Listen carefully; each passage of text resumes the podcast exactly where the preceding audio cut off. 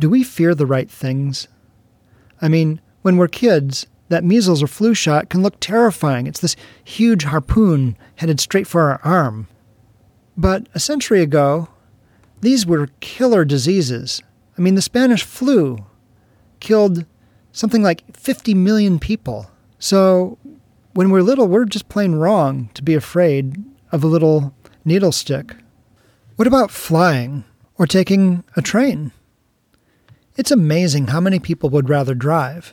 Well, C N N Business looked into this in twenty fifteen, and what they found was startling. It turns out that commuter rail, like Amtrak, which uh, had a horrible crash that year, is twelve times safer than driving a car.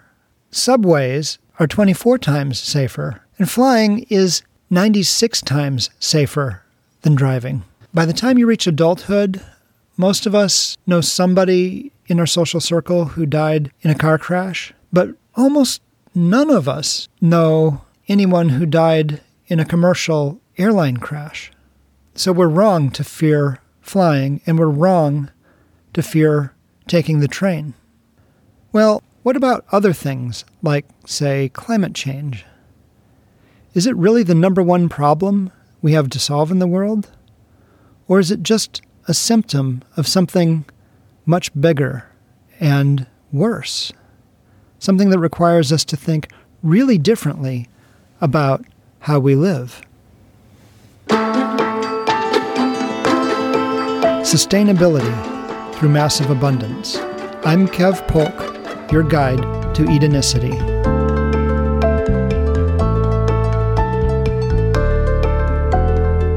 Welcome to episode two, where I discuss the Edenicity of mass extinctions.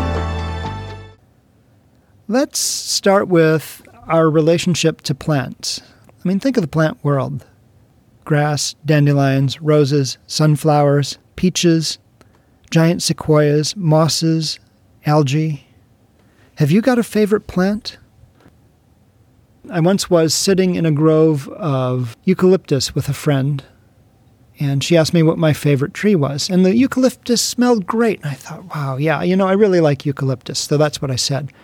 Then I asked her, and she said, well, I'm from Japan, and so I'm partial to cherry trees, because in the spring, the blossoms are just beautiful. But that beauty is absolutely ephemeral. And this is central to the Japanese character, to understand that beauty is fleeting. And so to me, my favorite tree is the symbol of fleeting beauty, the tree that brings us the cherry blossom. So what's your favorite plant? How would you feel if, in your lifetime, that plant went extinct?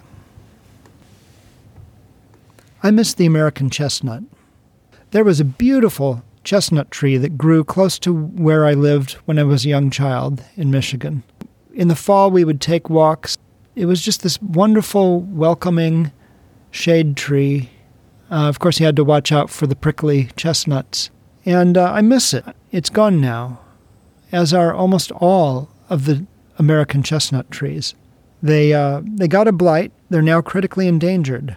And the International Union for Conservation of Nature, which assessed twenty thousand plant species, has found that fifty-five to sixty-five percent of all plant species are threatened or worse.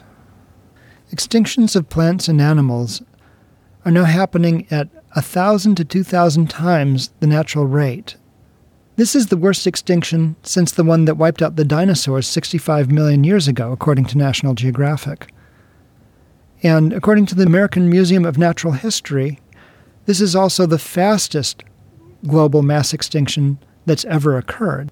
And it's entirely our fault. And the worst part about it is that the extinction problem will not go away even if we solve climate change. I mean, if you waved a magic wand and could sequester all of the carbon in the atmosphere, all the excess carbon, overnight, we would still be facing a serious problem with extinction. And I will maintain that that's actually at least as damaging a problem, if not more, than climate change. And that's because extinction is caused by three things: habitat destruction, climate change, and moving species around. So let's break that down. Habitat destruction accounts for something like half of the mass extinctions. So this is deforestation, um, housing, pollution, mining, basically anything that we do to use the land and kick other species out or just simply wipe them out uh, is leading to extinctions. One of the biggest problems that we face is uh, simply road building. I mean, I think everybody has seen roadkill on a long car trip, but it's worse than that. It's that the roads themselves chop up the habitat, and so it creates a lot more edge to habitats that were previously large and connected. And so this leads to problems with trees that are large climax species, meaning that these are trees that you find in a very mature forest with many previous generations of trees that have prepared the soils for the larger trees. And what happens is, as you chop up their habitats, you end up with more and more of these climax species um, near the edge of a forest, and that's not really their niche. And so what happens is all of the different tree diseases start to manifest, and the trees with the largest canopy tend to get sick first. Uh, something that Bill Mollison, one of the co-founders of permaculture, noticed many years ago. There's been a lot of focus on things like the emerald ash borer and uh, other tree diseases. But understand that even though in some cases these are introduced species, they're just basically doing their job in the ecology. And they are dealing with stressed trees, and their job is to take out the stressed tree. And so the tree is stressed because its habitat has been chopped up, and that's uh, one of the things. One of the things that's going on with uh, um, American chestnuts and other big trees. Now, in the case of uh, the American chestnut, the immediate cause is the Cryphonectria parasitica fungus that was introduced from Southeast Asia. So species introductions, mostly unintentional, are just absolutely catastrophic. I mean, there's the kudzu in um, the American South that just wipes out uh, large amounts of uh, native forest. And by the way, permaculture does not acknowledge the depth of that problem. So climate change is maybe thirty-five percent of the problem. Species introductions are maybe fifteen percent of the problem. And in most cases, all three, habitat destruction, climate change, and species introductions, play a role in the destruction of species. Sooner or later, this process of extinction is going to affect major food crops, and sooner or later, if we do nothing, this will kill millions and eventually billions of people. And this is a certainty. We depend on very few crops for most of our nutrition. Honeybees pollinate seventy to one hundred crops that provide ninety percent of the world's food. But last year, last winter, uh, twenty eighteen, twenty nineteen, thirty percent of the bees were wiped out, according to uh, the Guardian news- newspaper. This is a level of destruction that is worse than anything that we've seen historically. I mean, typically, over winter, you'll lose about five percent of the bees. Now we're losing six times that. This is very scary. So habitat destruction plays a big role in this. Um, in the United Kingdom, ninety-seven percent of uh, flowering meadow habitat has been lost in recent decades. So this destroys the habitat of uh, competing pollinators. And so the bees are subject to all of the parasites that used to feed on other species. The other thing that happens is that we now depend on just a few bee species to service vast monocrops, such as almonds in uh, California. This is reportedly like sending bees to war. It's uh, very difficult on the bees and um, stresses them. And again, under stress, they are much easier targets for the parasite. Now, extinction can happen fast. You've probably heard of the passenger pigeon. It is a very famous extinct bird. Um, it went extinct in the late eighteen hundreds. And it went from so profuse and massive in eighteen seventy-one that uh, it was hunted in really large numbers to extinct by nineteen hundred, just twenty-nine years later. And what was happening with the passenger pigeon is absolutely textbook case of habitat destruction. They were forest-dwelling birds. And there was so much deforestation in North America in the last few centuries that uh, they uh, were having a harder and harder time finding a place to live. And um, they were migratory, and so they migrated in giant flocks. And as they migrated uh, to forests that used to exist and couldn't find a home, they would land in farm fields, and I mean, they would just be seen all over the landscape. So people hunted them a little bit with a sense of alarm. I mean, there, there were so many of them. Also a bit of glee. They were so easy to hunt. So basically the habitat destruction and then direct interactions with people brought them down. Now, I was thinking about extinction when I was writing a book about living in space, because the big question when you're building a terrarium uh, or any kind of a sealed habitat for many different species is, what share of the resources can any one species claim for itself before basically the whole thing falls apart? There's a number of metaphors that uh, people have used for ecosystems. There, there's a classic exercise that you do with uh, school groups where you take a ball of yarn and you have everybody in a circle and you kind of randomly pass the ball of yarn from person to person, and they're holding on to the yarn. And it eventually kind of makes this big web. And what happens is somebody comes along with a pair of scissors. By cutting individual strands here and there, they show that you can lose about forty percent of the level of the connections before the whole thing really starts to fall apart. And that shows the strength of an ecological web compared to just having two groups of students uh, holding just a single string, and when you cut it, uh, all connection is lost.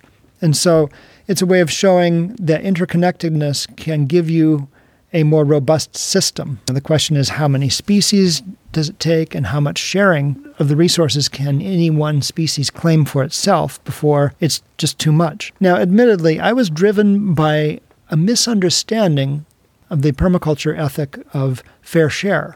The idea of fair share in permaculture is very specific. In fact, the fair share ethic didn't even used to be called that. It used to be just uh, the ethic of setting limits to population and consumption so that by governing our own needs, we can set resources aside to further the other principles, namely earth care and people care.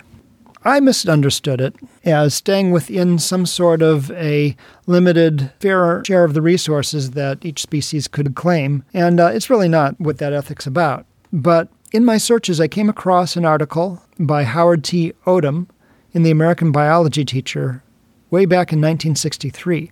Now, he was writing as part of a uh, conference on living in space that was put on by NASA, the National Aeronautics and Space Administration. And he made a very interesting point. He talked about net primary productivity.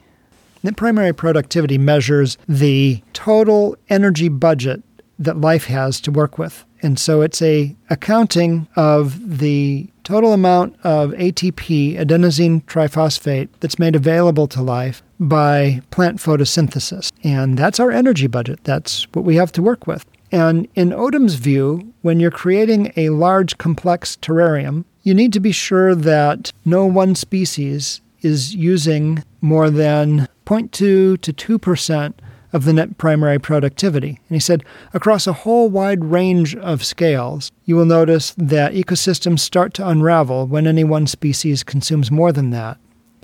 Now, I think there's a few caveats. Uh, one is that in the ocean, tuna ends up appropriating some forty percent, but that's because it's sitting at the top of a food chain, and there's plenty of other animals that are consuming that primary productivity before it ever gets to the tuna. So it just it all does end up in tuna, or well, forty percent of it does. Actually, I think it was higher than that, seventy percent. Anyway, what we're talking about here is if a species excludes others from being able to use it at all. Back in nineteen ninety-two, Al Gore cited a study in his book, Earth in the Balance. The original study had appeared in the journal Bioscience in June of nineteen eighty-six. But basically, what uh, Al Gore had come up with was that uh, at the time of writing, humans were consuming some forty percent of the net primary productivity way back in nineteen ninety-two. Now, with uh, the industrial world expanding and populations increasing, we're using even more natural resources and even more land. Worldwide, according to a G S A article back in twenty twelve, we have cleared fifty-one percent of the land area of the Earth for human use. And again, that's way, way, way beyond the zero point two to two percent that you can get away with before things really start to unravel. So, okay, let's take that number. Let's take Al Gore's number. Let's let's make this as easy for us as possible and estimate our fair share. We are using forty percent. We need to use two percent. forty percent divided by two percent is twenty. So that means we are using twenty times too much land and too many resources. And so we need to shrink our land use and resource use by ninety-five percent.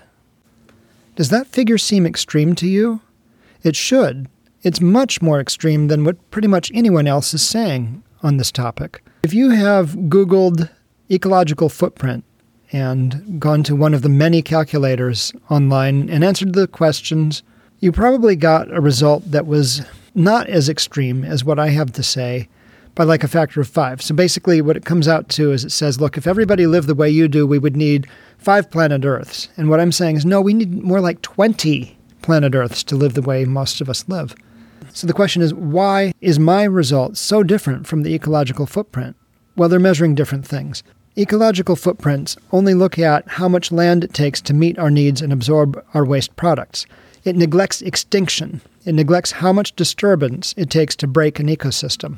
Now, I could be wrong in the wrong direction. It could be ten times worse than what I'm saying. But I believe it's at least as bad as what I'm saying, that we need to actually reduce our physical footprint on the land to two percent of the Earth's surface and our t- total consumption of resources to like two percent. Or we're going to be in serious trouble. And we're already in serious trouble, again, due to the extinction rate, which is orders of magnitude more than it has been historically. So if the problem is orders of magnitude worse, then the solution is probably going to be orders of magnitude more intense than what we're experiencing right now. This is a really tight design constraint. Paradoxically, what I've found with design is that when you have extreme design constraints, the creativity of the solutions goes way up.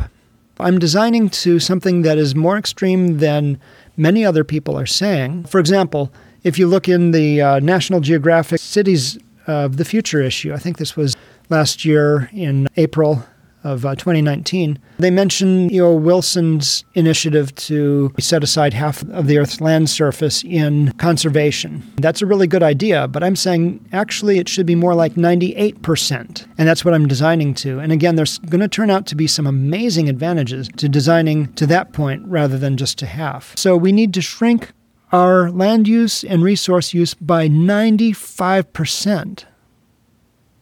Is that even possible? Amazingly, yes. How? By making strong design choices. This involves, first of all, making trades, not compromises. We need to get rid of cars at the level of city design. And this is actually a trade of a very destructive cultural identity for much greater health, safety, mobility, wealth, and habitat restoration. Now look, getting rid of cars is a big deal. Literally many, many billions of dollars have been spent on making us identify ourselves, our very selves, with cars. I mean, what happens when somebody gets a really good job or a big promotion? Almost always in American culture, what happens is they buy a car that more directly reflects who they think they are. I mean, I'm not even immune to this. I picture myself, you know, when I've made it someday, I'm going to own a Tesla. You know, I'm actually working really hard to make sure that what I really put my energy into owning is a Brompton, which is a fold-up bike. But it's very tempting to identify with cars in our culture. And so the design trade is a very deep cultural identifier for the much subtler gains of greater health, safety, mobility, wealth, and habitat restoration. The next strong design choice we need to make is to aggregate rather than separate functions. And I'm going to get into more details in a few episodes, but our reference design, which uh, you can download in the show notes, has bike paths that are covered for year-round use. Now, the way that I suggest we cover the bike paths is to use photovoltaic cells. And there's a lot of advanced technologies coming down the pike that might make this interesting. So, for example, there's uh, thin film photovoltaics that could actually be embedded in glass or plastic to provide a semi-transparent cover so that you could ride under a seemingly open sky with uh, some ultraviolet protection and total rain protection that's also generating solar energy. And, of course, there's plenty of off-the-shelf technologies that would do the job quite well also today. Now, as an aside, with energy generated close to home, you're going to lose a lot less of it uh, in power lines due to line loss. And you might wonder, well, hey, that's well and good, but what about when the sun sets? What do you do for power then? And it happens that city-scale energy storage is getting pretty easy to come by. Uh, there's some high-capacity thermal energy batteries that seem to be very simple to implement, very inexpensive. Um, see the Popular Mechanics April tenth, two thousand nineteen issue for details on that. So basically, by bringing functions together, by making uh, covered bike paths that are also your energy generation and also provide health benefits, you're bringing many functions together in one design. And uh, this is part of the power of Edenistic design. The next strong design choice you want to make is to ride the right trends. So, for example, uh, a lot of young people these days in the U S and much of the industrial world are less in, are a lot less interested in owning a house than the preceding generations. And so there's a real push for renting rather than owning, and in general for access rather than ownership. So there's a lot of sharing going on. There's um, tool libraries springing up all over the place, maker spaces all over the place. People are beginning to see the downside of ownership, which includes storage and disposal and security, and they just don't want to handle it. And so if you design in harmony with that trend, then, of course, you can drastically shrink your resource demand and the costs and provide access to much higher quality items and experiences for many more people than would previously be possible. Another trend that you see in that same generation is that people are just not cooking at home as much anymore, and um, that might be a good thing. There's a lot of waste, a lot of household waste involved in uh, home cooking, because there's a lot of packaging waste, which in Edenicity's farm-to-table culture wouldn't have to exist at all. You basically just bring your produce in from the fields and cook it up right there in your cafe farm kitchens. And so there'd be very little storage waste. So this is how choosing carefully among the many trends which ones to design into your city can meet your environmental and quality of life goals at the same time. Something that I'll get into in episode nine will be factoring redundant elements. And this is huge. This is basically what I used to do in software. It's what they're doing a lot in Tesla and uh, Elon Musk's other company, SpaceX. And it's something that no one's really done in real estate. In fact, quite the opposite. And that's a field that's just ripe for a disruption that's as big as like Apple Computer in nineteen seventy-six or Tesla in two thousand eight. And the final strong design choice that's going to help us is to use and learn from natural ecology. So, for example, garden and farm soils are ninety-nine percent sterile, according to an article in the August twenty-sixth, two thousand five issue of Science magazine. Gans, Woninsky, and Dunbar compared the biodiversity of farm soils to forest soils. And what they found was in a handful of garden soil, you'll find, of course, um, billions of individual microbes of one sort or another, but about ten thousand different species of them. Now, that may sound like a lot, but in the same handful of forest soil, where you have a healthy uh, climax forest, so it's a well-established forest, you're going to find like a million species. So there's one hundred times more biodiversity in that soil. And that greater diversity increases the retention of nutrients. That's why forests don't need as many inputs, such as fertilizers, minerals, mulch, even water, as compared to a farm or a garden. And we can use this in designing cities. The urban theorist Jane Jacobs commented that local economies are similar to healthy ecosystems in this respect. A greater diversity of local businesses, she argued, tends to keep money circulating longer in a neighborhood.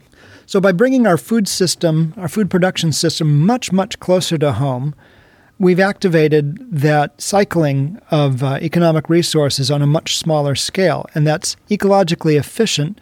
And Jacobs and I would argue it's also economically much more efficient as well. So we'll talk a lot more about design and design choices in Episode five. To sum up from today, climate change is scary, but the global mass extinction should scare us a lot more. The challenge is probably much worse than most experts say. We have to reduce our land and resource use by ninety-five percent or more. This requires strong design choices, and Edenicity meets this criterion. It can shrink our land use to less than two percent, even in a world of ten billion people or more, and it will make us richer. Imagine waking to birdsong rather than traffic noises. Eating pesticide-free produce, picked fresh same day. Clean air as fresh as a forest, clean water as crisp as a spring, and having all this with the social richness of a city, where there's always so many things happening. Concerts, art exhibits, cultural events of every description, an endless variety of dining possibilities. Universities, institutes, daily chance encounters that lead to innovation, entrepreneurship. All made possible because your city was designed along sound ecological principles. Can you sense the health advantages? We'll talk a lot more about that in Episode four. Can you sense the huge wealth advantage to this way of life? That's going to be our topic for Episode six. I'm Kev Polk, and this has been Edenicity. If you enjoyed Episode two, please be sure to subscribe so you don't miss an episode and rate it on iTunes or Google Play. To get a copy of A Reference Design, visit edenicity dot com and click the news link. And please join me next week when I'll introduce you to some actual Edenicity City projects.